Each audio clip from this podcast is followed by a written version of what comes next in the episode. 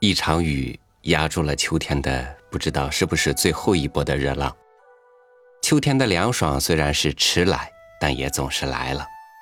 于是，这个秋天的第一次，我想要跟大家一起分享一篇秋天的赞歌，与您分享从维希的文章《秋赋》。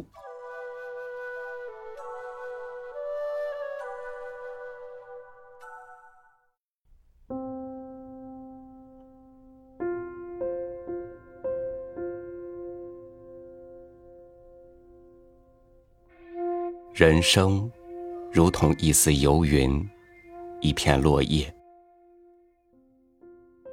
云与天宇的相期是短暂的，叶与树的相依是匆匆的。唯其短促，人生四季的秋时，才有了特殊的音韵。果实成熟了。在树杈间露出了迷人的色泽，但是那没有的瞬间是十分短暂的。随着叶子的坠落，它告别母体的时刻依然来临。那是一种忧伤的别离。无论是醉红了脸的高粱，还是白了头冠的芦苇，它们从萌芽到吐穗，都经历着春夏季节的风吹雨打。待到生命璀璨到极致的时刻，他们便到了与母体生离死别的日子。树若有枝，是感伤的；果实如若有情，也是留恋的。但是自然界的别离，无论是游云告别天空，还是果实坠离母树。在感伤的别离中，还蕴藏着再一次聚会的希望。记得儿时听过的童谣中，对自然界的生命循环就有如下的描述：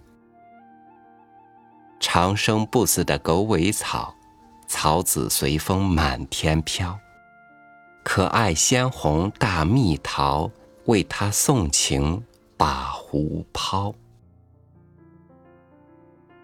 草籽被风吹到四面八方，那桃核又从大地上萌发出树苗，各种草木历经枯黄以后，再一次轮回生长，萌芽、拔节、开花，果实便在来年的秋日又一次炫目于枝头。因而，落叶与落果书写的秋韵，是一首。长相思，永不离的恋歌。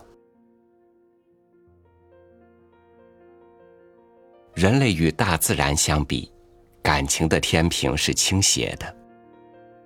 母亲从分娩后代那天起，便盼望着儿女们快快长大，期盼着男儿成为伟岸的山，女儿成为碧波娟秀的河。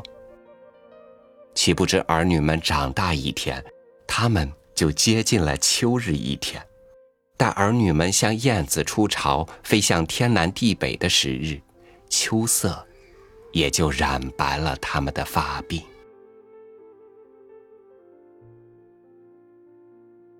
我走在街上，每每看到白发染鬓的老人，我总是联想起果实坠地的老树，想起那飞絮已去的芦苇。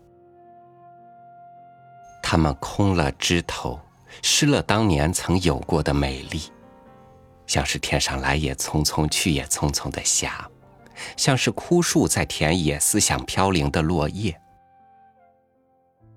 但是，不同于云霞和落叶的是，大自然永远不知疲倦的周而复始，而人类自身，则无一例外的都要回归到天宇的尽头，那儿。是寂寞的冬季，是白雪覆盖的荒原，如同是一张无限大的冰床，他们静静的休眠在那银白色的梦幻里，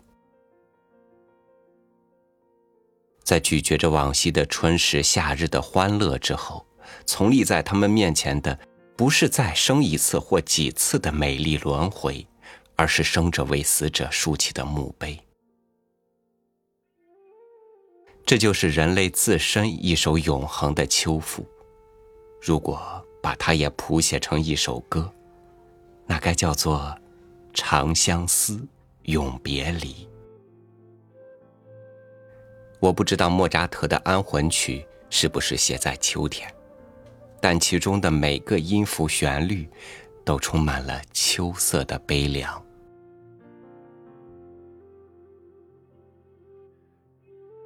唯其人生如流萤般短促，人类才更加珍惜生命自身。中古文化格言中有许多是警示人们热爱生命的，比如。一寸光阴一寸金，寸金难买寸光阴。人生好比河中水，只能流去不流回。曹孟德当年在江涛滚滚的赤壁横槊赋诗时，吟唱出“对酒当歌，人生几何”的感慨。但是，同是这个曹孟德，也写出了“老骥伏枥，志在千里”。烈士暮年，壮心不已的豪迈诗章。这些格言和诗章，都是激励人的生命从有限向无限延伸，以不负来去匆匆的人生。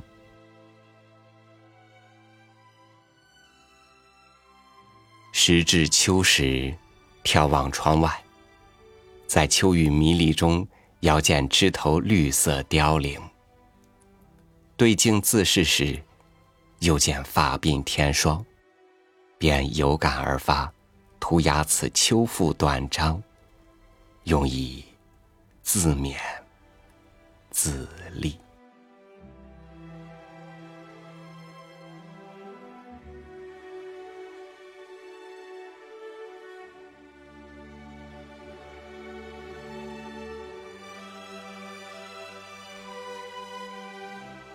把一生灿烂的成果奉献给世界，然后在飘飘落叶中退场，这场景引人悲秋，也引人送秋。不同的感慨源自对人生的不同态度吧。但是，既然寒冬必然来临，为什么不去继续点燃生命的光和热，让这秋天也如春天般多姿呢？好，感谢您收听我的分享。欢迎您关注微信公众号“三六五读书”，阅读文章文字版本，收听更多主播音频。我是超宇，祝您晚安，明天见。